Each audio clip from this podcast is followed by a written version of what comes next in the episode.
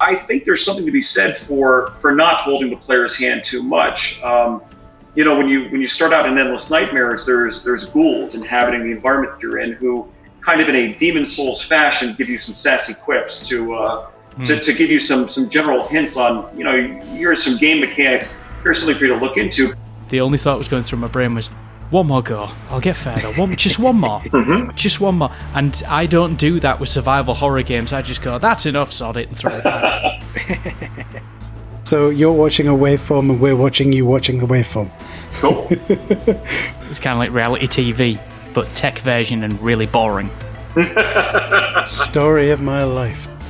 I feel like the series jumped off the deep end when they started making five, you know? Uh, I wasn't sure what was going on with that one, but there you go. It's less, it's less survival horror and more boulder assault. That's it. I'm just editing audio to get clicks, ums, and airs out. You guys are juggling chainsaws and programs coming out the end of it. I'm in the wrong career. I really am. Well, I could teach you the business if you want, Squidge.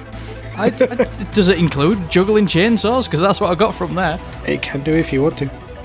And then the other modes, things like Iron Man, things like randomizer mode, um, those were inspired by the survival horror community, seeing what mods people were making for classic Resident Evil games, seeing how people play things like uh, Diablo, and, and, as an example there.